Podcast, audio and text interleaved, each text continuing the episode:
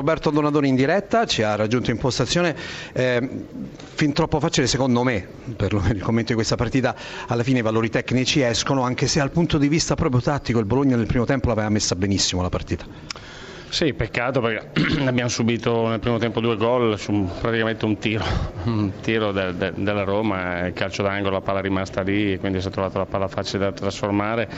Siamo andati sotto di due gol eh, e il secondo un po' ingenuamente perché chiudere il primo tempo sull'1-0 avrebbe potuto voler dire comunque la gara ancora tutta aperta. Poi abbiamo sempre partiti bene nel secondo tempo, abbiamo avuto subito due grandi occasioni, una al primo minuto, una al quinto se non sbaglio con con, con Zemaili prima di testa e poi con Di Francesco che ha colpito il palo e lì si poteva rimettere in discussione un po' il risultato e comunque dare anche quella carica emotiva necessaria. Poi il 3-0 chiaramente ha chiuso un po' i discorsi perché ci siamo un po' sbilanciati e abbiamo concesso prestato il fianco a giocatori che poi in contropiede ti castigano. A proposito di giocatori che ti possono castigare, io nel primo tempo ho visto due giocate di Verdi da, da, calciatore importante, ho visto due lanci alla Roberto Donadoni, due palle liftate con il destro belle belle da vedere. E magari anche da trasformare un pochino più di cattiveria da parte degli attaccanti.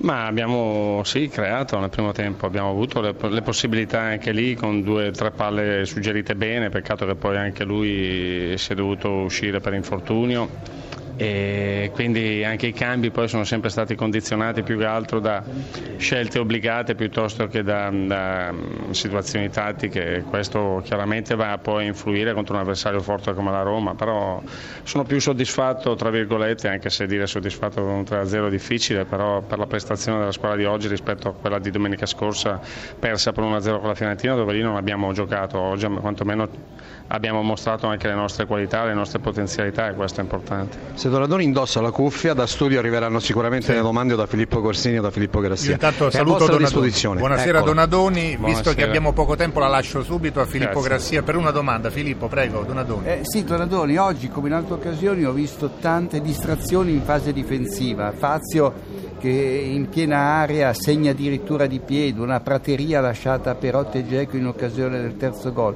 Mi sembrano di rivedere sempre gli stessi errori.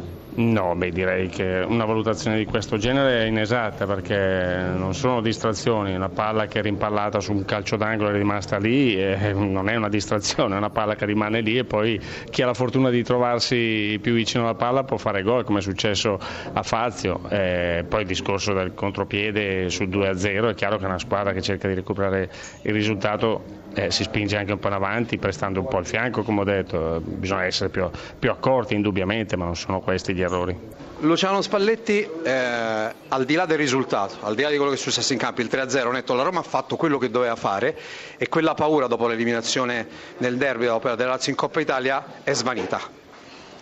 È svanita, sono sempre partite delicate che possono avere poi se non, se non, anticipi il momento di, di difficoltà, mh, possono crearti un momento di difficoltà. Oggi i giocatori della Roma, i calciatori, i professionisti della Roma hanno fatto il lavoro da professionisti, sono fatti trovare pronti, hanno valutato che è una partita che può darti poi quelle difficoltà e, hanno rimesso a posto subito. Qualche arrabbiatura di Spalletti per quelle mancate rifiniture in occasioni in cui bisognava semplicemente mettere l'uomo davanti alla porta. Vabbè, ma dopo che vinci una partita così non puoi andare ad essere quello che rompe le scatole perché i ragazzi hanno lavorato mentalmente nella maniera giusta, per cui va bene così.